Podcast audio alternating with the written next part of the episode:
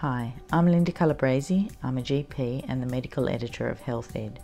Welcome to our unique podcast series now available direct to your device. The series features some of Australia's leading clinical experts talking on topics that are both practical and important to Australian GPs. Uh, hello, everyone. I'm Deborah Bateson, uh, formerly Medical Director at Family Planning New South Wales and now Professor of Practice at the Faculty of Medicine and Health at the University of Sydney. And I'm going to be talking about combined hormonal contraceptive pills. And this is a practice based, very practical update for us all.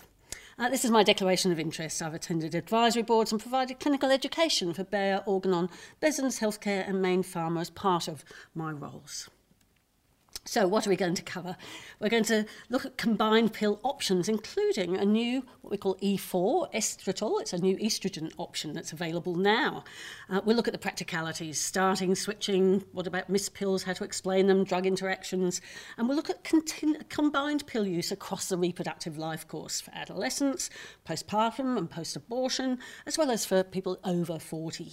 Uh, and we'll also look at combined pills for specific groups those with acne, for instance, or mood changes? What about heavy menstrual bleeding and looking at options for overweight and obesity? Is the combined pill appropriate or not?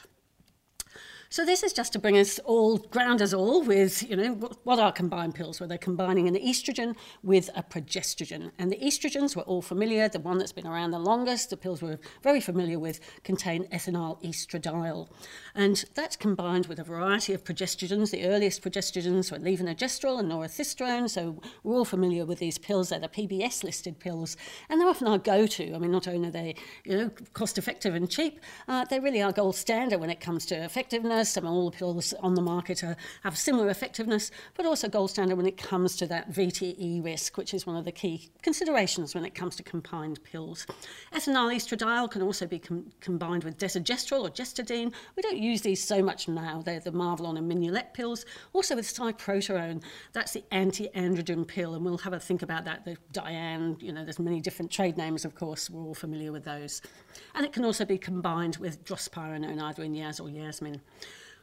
We've also got pills now where we're replacing or substituting the ethinyl estradiol with estradiol. So that's a bioidentical uh, hormone to the estradiol that's produced in the body. Sometimes it's with the prodrug estradiol valerate. So that's combined either with dienogest in Clara, or it's combined with uh, the nomogestrel, nom, uh, nomogestrel, nomogestrel acetate, NOMAC, uh, and that's in the pill Zoli. But what we have now is these this new estrogen, estetrol, which is E4, uh, and we'll hear a little bit more about that, and that's also combined with drospirenone. So pills have evolved over you know, over the decades actually. And the idea is that we've been reducing the risks, minimizing the side effects and, and those, you know, troublesome side effects, and increasing what we call non-contraceptive benefits. So this is, we want as many pills, pill options as possible really for people who want to use a pill and then, you know, supporting them in finding one that suits their particular needs. So we've seen the reduction in hormonal doses, we've seen the substitution, as I've mentioned, of ethinyl estradiol with E2 and now with E4. We've seen estrogens combined with newer progestogens with favourable profiles.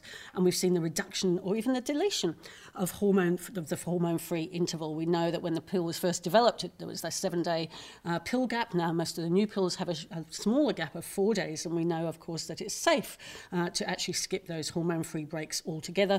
Uh, and that's because we can delete that uh, that uh, fake period, that withdrawal bleed. There's no physiological basis or need to have that break. So again, it's giving people those choices when you're explaining how to use the pill.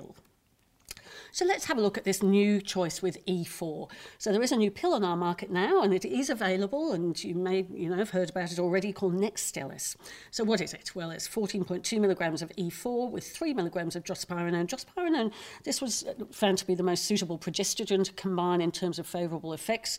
It's got anti-mineralocorticoid activity, as you know, and this is in a 24-4 regime, so 24 hormone pills and 4 non-hormone pills. So what about E4? What's, you know, what is it about it? Well, it's a synthetically manufactured hormone which is naturally produced in the human fetal liver. It's made in you know, laboratories, of course, and the theoretical aim of it is to lower the VTE, venous thromboembolism risk, and to optimize bleeding. So we do know from the lab laboratory studies that it has a, compared to, to estradiol, it's got a limited impact on the metabolic profile, on the renin-angiotensin-aldosterone system, on carbohydrate metabolism, on triglycerides, and on sex hormone binding globulin, as well as on hemostatic factors. And it has a weak affinity to breast tissue, and actually limited impact as well on, uh, on the liver. But one thing we do have to say is that we don't have that real world data. Uh, you know, that's the same for the E2, the estradiol pills. Um, you know, we need to have that real world data. We don't have that for E4, these E4 pills yet. Um, so at this moment, the, the contraindications are the same as for other combined pills. In other words, if a woman can, if a person can use use a combined pill, she can use an estrogen-containing method, well, that means that she's eligible for e, any of the e, estrogen-containing methods. If she's ineligible, she's ineligible for all of them as well. There's no selective prescribing. Uh, it's very effective. It's got the same efficacy uh, as all the pills in our market. The Pearl pill index is 1.52, and its acceptability profile uh, is is you know it's well accepted, well tolerated by users in all the clinical trials. And of course, all new pills have to undergo very rigorous uh, large trials. They, have got trials for this pill in both Europe, which includes Russia as well, as well as in um, the US and Canada. Now, most users had a predictable and regular bleeding pattern. Uh, one other feature of this pill, which I think is an interesting feature, is that E4 uh, in aquatic models um, has been shown to have a lesser impact uh, on the environment. So, again, through that in that model situation, uh, we do know that ethinyl estradiol has a significant negative impact on marine life, and this can have long-lasting, long-lasting impacts on the environment. So, again, we need more real-life data, but you know this is encouraging. We want all our contraceptive to be green contraceptive, of course. one key thing, it's not PBS listed. So let's ask some common questions and most importantly, let's answer them around combined hormonal contraceptive pills. So combined pills, can you remind me, I need reminding myself, I have to say, about Quick Start. So what is it about Quick Start? Well, we know that traditionally when we're starting, advising someone to start a pill, traditionally it's starting on day one to five of the cycle, or at any time pregnancy can be excluded. But if it's started at day one to five of the cycle, it's immediately effective.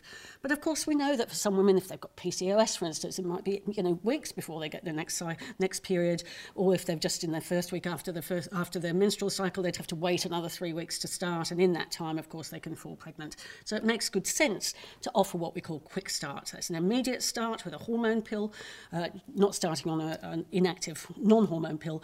And at this time, it may be impossible. If someone's had unprotected intercourse in the previous three weeks, you'll get a, you know, a negative, a negative pregnancy test.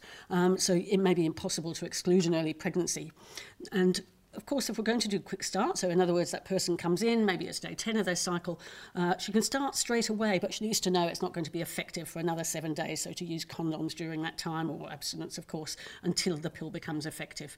We do advise a pregnancy test four weeks later, regardless of any bleeding. You don't want to delay a diagnosis of an unintended pregnancy, and means that the options, say, for having a medical abortion, if that's the choice, uh, aren't there. So that's important. If someone's taken an emergency contraceptive pill, uh, then it's we generally generally would advise, uh, you know, using um, a, a LNG ECP if someone's missed a pill, and we'll explain that later. Uh, but the key thing is there's two options of emergency contraceptive pills. There's the levonorgestrel emergency contraceptive pill and the ulipristal acetate pill. That's the, the ELA1. Now, if someone takes um, levonorgestrel ECP, then and they can start the pill straight away, and it's immediately uh, they can start, you know, with no gap. But if they take UPA, then in fact a gap of five days is um, advised before start starting the pill, and that's because uh, that progesterone UPA is an anti-progesterone, and the progesterone or progesterone in the pill could have a negative effect and reduce the effect of the uh, emergency contraceptive. So just be aware of that. One thing to just remind us as well is to always prescribe a 12 month supply. I think we've all got used to sometimes, you know, we, we, know that we often get people to come back after the first three months or four months just to check how they're going. And sometimes we just give one, you know, just that script so they've only got that, that short supply. And then, of course, they don't come back and they run out of pills and can have an unintended pregnancy. So at least give people that prescription for the 12 month supply.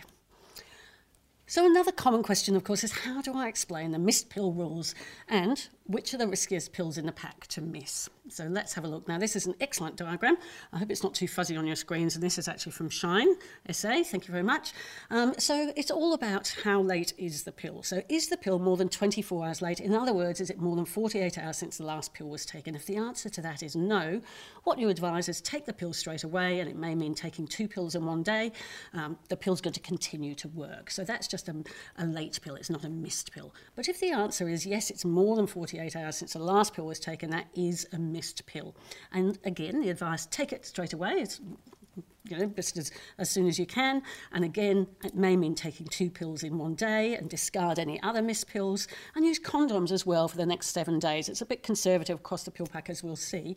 Um, continue active pills as usual. And if you're within seven days of the next hormone free break, so in other words, you're in the last seven tablets before the break, skip the inactive pills and continue active pills.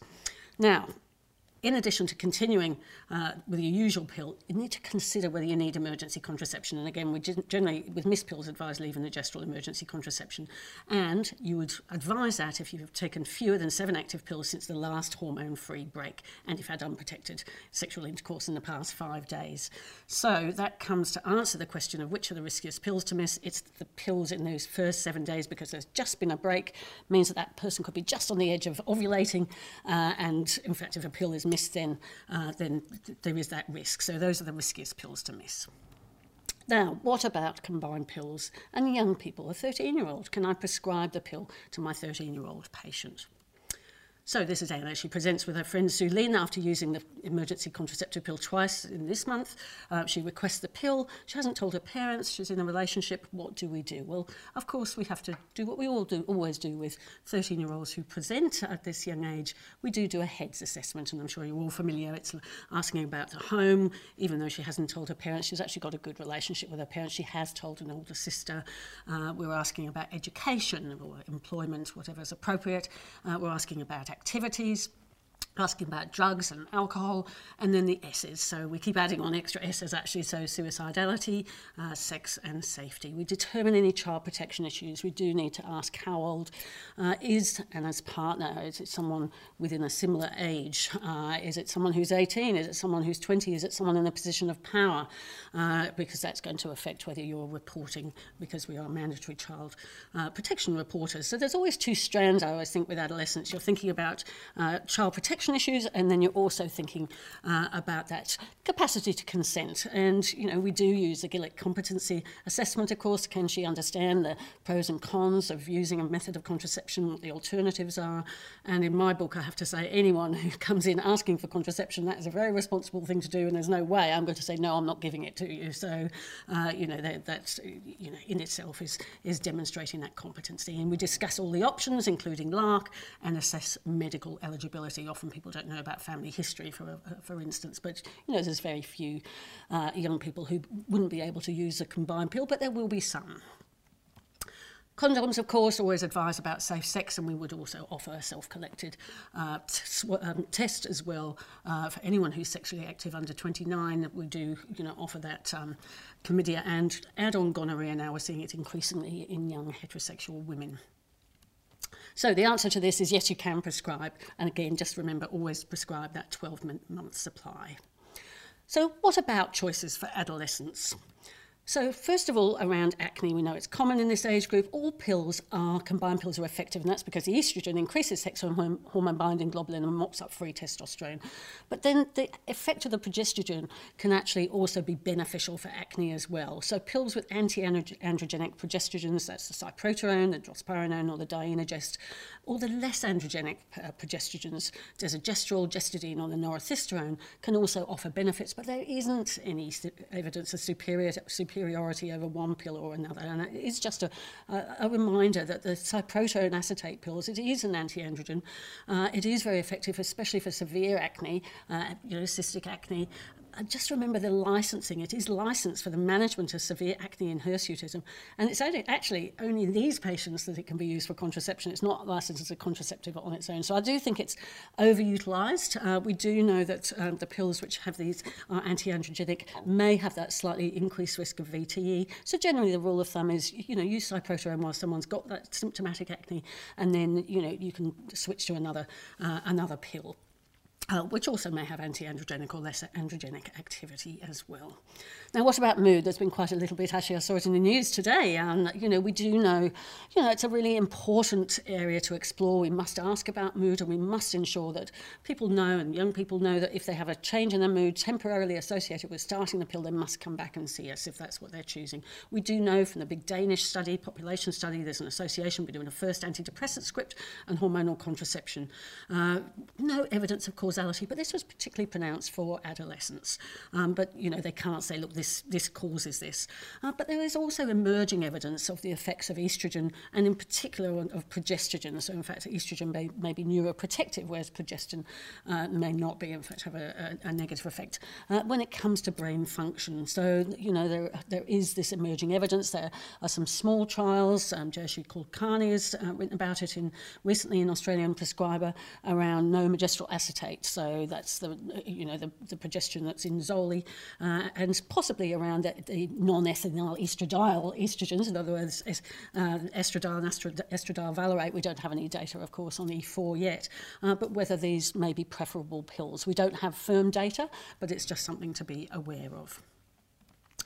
And substance abuse. Here we, here we have uh, our patient here who's vaping, as you know, many patients are, uh, and uh, look, we don't have enough evidence, but what we do say now is that anyone who's vaping with nicotine uh, is, you know, query, is that equivalent to cigarette smoking? Well, we are saying treat it in the same in the same way, and we what that means is really anyone from 35. So that's when it kicks in in terms of the MEC. Um, so not affecting adolescents. There may be other reasons to, to advise not vaping, of course. Uh, it's not a deterrent to using uh, the co combined pill, but just, you know, think about it particularly for, for patients over 35. Uh, don't forget the apps. Everyone uses an app, of course. Hey there, are you taking your pill yet? They're very good reminders, for not just for young people, for all ages as well. And just remember, obviously, cost um, you know can be an issue. And so don't set someone up on an expensive non-PBS listed pill if they're not going to be able to, even if you've got a sample, be able to continue it uh, in the long term. So, how soon can combined pills be started after a delivery? This is a common question, and the guidance has changed over the last few years. So, let's have a look at this. The choice in the first six weeks is actually limited by two things. First of all, by the increased venous thromboembolism risk, particularly, particularly high in those first three weeks after delivery, and by breastfeeding. And so, although contraception isn't required in the first 21 days, immediate postpartum contraception does negate that need to return for a clinic visit. I know it could happen by telehealth, uh, but it does reduce that rapid repeat pregnancy. There's a really global look at how we can have this immediate postpartum contraception. But there are some, you know, some uh, limitations when that comes to the combined pill, as we'll see. So, combined pills can generally be started by almost everyone from six weeks post post delivery. Uh, it's actually a MEC2 up to six months, and then it's MEC1. Obviously, there may be other factors that influence that choice. And the reason for this, there's no evidence that there's an impact on either milk quality uh, from six weeks. There was some evidence in the earlier weeks than that, and or on, on quantity, uh, and no evidence for an impact on neonatal group growth. So it is MEC2, and you may be unaware of that. So if people do want to breastfeed and, and use the pill, then from six um, from six weeks, then that is MEC2. If they're not breastfeeding, then it's MEC3 in these particular um, situations. So if it's zero to three weeks, and generally this means so MEC2 is where the advantages outweigh the disadvantages. So free, you know, fine to use. MEC3 is flipped the other way around. That's where the disadvantages outweigh the advantages. So you'd have to have a really good reason to, to use them. Where there's plenty other uh, forms of contraception, so implants, progesterone-only pills, for instance, which are very useful uh, in in this postpartum period. So when it comes to it comes to the pill, you know, really really, you wouldn't be using it um, really up to week six. So week zero to three, if there's no additional VTU risk factors, uh, then it's a MEC3. Weeks three to six with additional risk factors is still a MEC3. That's if someone's had a C-section or, or postpartum hemorrhage. Um, so really you know, just coming back to that general rule from six weeks, most people could actually use a combined pill if that was their choice. So, what about our next question? How do I explain the risk of blood clots to my patients? It's certainly something a lot of our patients are aware of after, you know, various television reports and various pill scares. So, it's good to have some simple language. So, first of all, the combined pill increases the risk of venous blood clots around two to six fold over baseline. And the key thing, of course, is that the baseline risk for most people of reproductive age is very low at around two per 10,000 females uh, in a year. Um, and it's important, of course, what we're doing as prescribers is ensuring that we're prescribing safely. We're not prescribing for people who have a higher than baseline risk of, um, of VTE. And we'll look at those criteria in a minute. Just remember as well that the risk is it's a small risk, but it's highest, a small increase rather, it's highest in the first year of use, the new user effect. And it's, it is important because I know sometimes, you know, patients will say, oh, look, I just feel like a bit of a pill holiday, I need a break, give my body a break, uh, and then I'll restart it again a bit later. But what perhaps they don't realise is that potentially then gives them that new user effect and may just you know have that slightly increased risk again. Uh, it's as if you're going back to the first year of use. So pill holiday is not a good idea. Also can have you know an unintended pregnancy. Um, we know from the data that the ethinyl estradiol, uh, there, there is a dose-related association with VTE risk, so uh, you know, none of us should be using the 50 microgram pills. Uh, gone, gone. Uh, but we do have the pill doses of ethinyl estradiol going down from 35 to 30, and the lowest dose pills are 20 micrograms. And there is some safety benefit been shown in a big French trial for the 20 microgram pills. But of course, you're weighing that up because the 20 microgram pills, uh, you're more likely to have breast breakthrough bleeding, and that, of course, can lead to early discontinuation of a pill and potentially an unintended pregnancy. So you're balancing those all out. So really, as long as you're, you know, sticking within that 35 microgram ethinyl estradiol limit, that's important. Now, I've mentioned before, we've got these newer estrogens now. We've got estradiol uh, and in fact, we do have some evidence now around um, the, the NOMAC pill, uh, the pill with, um, which is called Zoely, of course, with estradiol uh, and uh, nomegestrol acetate, um, that in fact, uh, in the big trials, it hasn't shown to be inferior uh, when it comes to VTE and blood clots um, to the gold standard, which is the levonorgestrel pill. So that's very reassuring. It perhaps was hoped that it was going to be superior and have a safety benefit, uh, and you know that hasn't been shown. But you know know, you can obviously say these are these are safe pills. Now the E4 I mentioned before, it has some potential safety benefits as well. Uh, big trials showing that it's very safe, but we can't say that it's any safer than the uh, than the ethinyl estradiol pills. So again, it comes back to that basic premise that if someone is eligible for a pill, an estrogen-containing method that can include the vaginal ring, then they're eligible for any uh, of the estrogen-containing pills. If they're ineligible, they're ineligible for all of the estrogen containing methods. There's no selective prescribing. And just a reminder that the pills with cyproterone acetate, desogestrel, drospirenone, and the uh, may have a slightly higher risk, uh, as mentioned before, it may be to do with the impact on sex hormone binding globulin than those with the levonorgestrel and norethisterone, which do remain the gold standard pills. Now let's have a look at the categories um, when it comes to MEC4. That's an absolute contraindication. These are people with an elevated um, background risk who can't use any method containing estrogen. They've got a current or a past VTE history. They've got a known thrombogenic mutation. They've got a condition with anti positive antiphospholipid antibodies, or they've had ma major surgery or prolonged immobilization. Or they're between 0 to 3 weeks postpartum with those additional risk factors that we've mentioned. What about the MEC3? That's where you need, you know, the, the risks outweigh the benefits. Uh, you've got to have a really good reason to prescribe, and generally you need that expert judgment. So choose something else. These are for people with a BMI over 35, someone with a first degree relative with a VTE less than 45, uh, regardless of thrombophilia screening results. And this is provoked or unprovoked. So if you've got your patient who has a sister who, you know, broke her leg skiing when she was, let's say, 27, um, got a, you know, a, a VTE, uh, which you would associate with the skiing, uh, we know that you know that that means that that family still has that elevated risk, and we we don't know all the you know all the mutations. In fact, so you would, that puts puts your patient into the MEC3 category, uh, and I've talked about the postpartum uh, conditions previously. Now, my patient's having an abortion and wants to start the pill afterwards. What advice do we give in this situation? So Ellen's eight weeks pregnant. She's decided to have a medical abortion. Well, she can start the combined pill immediately. It's immediately effective if it's started on the day after mifepristone. Step one, or within the next five days. And I have to say, generally, we'd be advising it on the day after misoprostol because the misoprostol can be associated with that nausea or even vomiting.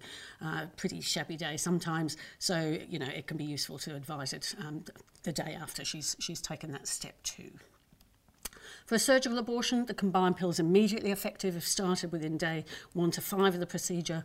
Uh, but just remember for third trimester abortions, the mix is the same as for postpartum situation.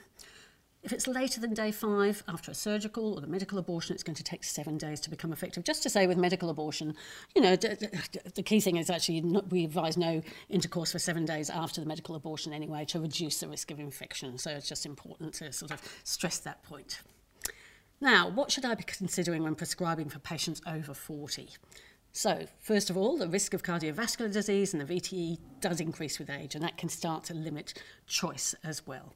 Um, smoking, if someone's age 35 and over, it's either MEC3 or 4. It's a 4 if they smoke 15 or more a day. It's a MEC3 if they gave up within a year or they're smoking less than 15. Uh, vaping falls into the same category. Uh, there's also an increased chance of conditions that would benefit from actually the combined pill, heavy menstrual bleeding or perimenopausal symptoms such as flushes or vaginal atrophy, as well as that prevention of, low, of uh, loss of bone density. But also, of course, people over 40, they also have reduced fertility. And that can mean that, you know, perhaps some of the less effective methods, such as a diaphragm, may be suitable for some people, but they have to accept that risk. And for some people, you know, that unintended pregnancy can be a very challenging at this stage of life. So it's helping people make that informed decision about what suits them best. And of course, we haven't got any data to say any of the pills can be continued. The combined pills beyond 50, you can switch to a PO pill, uh, but we do advise switching to a PO or non-hormonal method at the age of 50, or in that 50th year. Now, an increasing number of my patients have obesity. Is a pill a suitable option? Well, planning pregnancy is important uh, for people with obesity, and that's because of increased maternal and neonatal risks. There's a lower fertility, but we do know that the risk of unplanned pregnancy may be increased. Now, there's a variety of reasons for this, and we do know that women sometimes may be denied suitable options, or may, there may be a misassumption that people are not sexually active. So we must be aware of our own biases. Um, there is an increased background risk of VTE and effects of estrogen. Uh, the effect of estrogen on VTE, myocardial infarction, and stroke does limit choice. Um, there can also be malabsorption after bariatric surgery. Uh, we'll have a look at the MEC for that, but you know generally that may not, the pill may not be a suitable choice, and certainly avoidance of pregnancy for 12 months, 12 months after surgery is really important. We need to uh, make sure there isn't an unintended pregnancy in this time. So the pill, not, as I say, may not be the best choice. There can be potential access challenges if we think about IUDs. You know, is your clinic has it got a, a you know a bed, or what about just the, the chairs that can actually you know prevent stigma and discrimination and actually support uh, women with obesity coming into our clinics to access appropriate care. Uh, also, of course, we need to ensure that we think about, you know, the, that risk of endometrial cancer and that reduction in the risk of endometrial cancer, which occurs with a combined pill, can be a benefit for this population in whom it's more prevalent. But you've got to weigh that against the other risks as well, of course. So let's have a look at the MET categories. And this is just to remind us, of course, about the MET categories. Well, if someone's got a BMI 30 to 34, it's a MEC 2. So the pill is a, is a useful choice if that's chosen. BMI of 35, though, is a MEC3, and generally you're going to be thinking about other alternatives. And just remember those people for where you've got multiple cardiovascular risk factors, smoking, obesity, hypertension, dyslipidemias, MEC3 as well. So really you'll be choosing other options, and luckily we've got lots of other options. And this is just the MEC post-bariatric surgery, but I did um, say before that malabsorption may limit this, this choice for this particular, particular option. So, on to another question. What advice do I give my patient who's starting carbamazepine? She's newly diagnosed with epilepsy. This is for Hannah, and she's on the pill. In fact, she rather likes being on the pill. Um, so we know that there are certain drugs, of course, liver enzyme inducing drugs that decrease the effectiveness of hormonal contraceptives. So we have to think of an alternative approach. And this includes uh, someone like, for someone like Fahana, who's starting an anti-epileptic, carbamazepine, some others, as you can see here, including topiramate. And that's at any dose. We used to have a dose-related effect, uh, but, but we don't, we've taken that away now. Also, of course, some of the antiretrovirals used to treat HIV. Now, in fact, most of the new antiretrovirals that are used here in Australia actually aren't liver enzyme inducers, but you do need to be sure. So do go either ask your specialist who's providing that treatment, you may be doing that yourself, but do check with the Liverpool University fantastic online uh, drug interactive calculator. It's, it's a wonderful resource.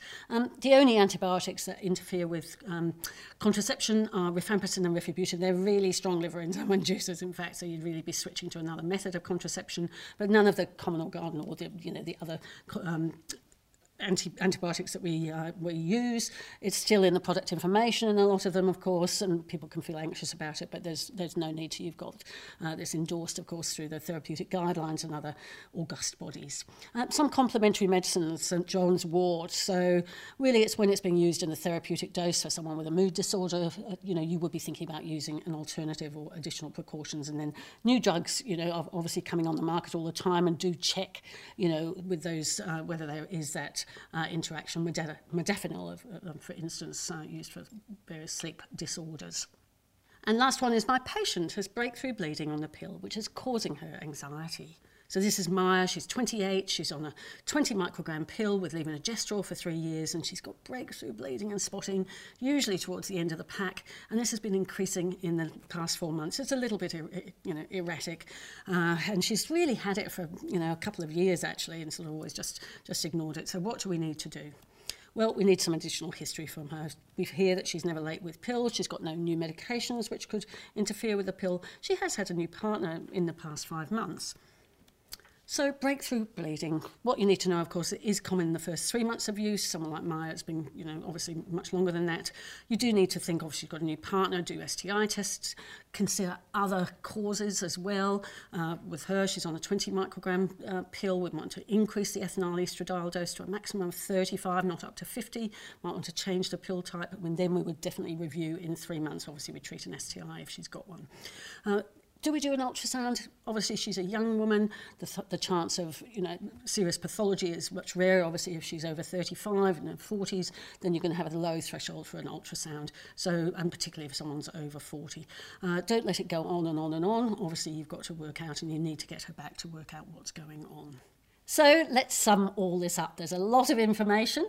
Uh, it's just taking away the key points, but hopefully it's just consolidating information for you too. Um, we have got a range of available pills. This is really great because for people who are choosing a pill, you know, it may, one size doesn't fit all, it may take them a little bit of time to find one that suits them, so the more the better. We've got pills now with three different type of estrogens, so ethinyl estradiol, with estradiol, and now with estetrol E4.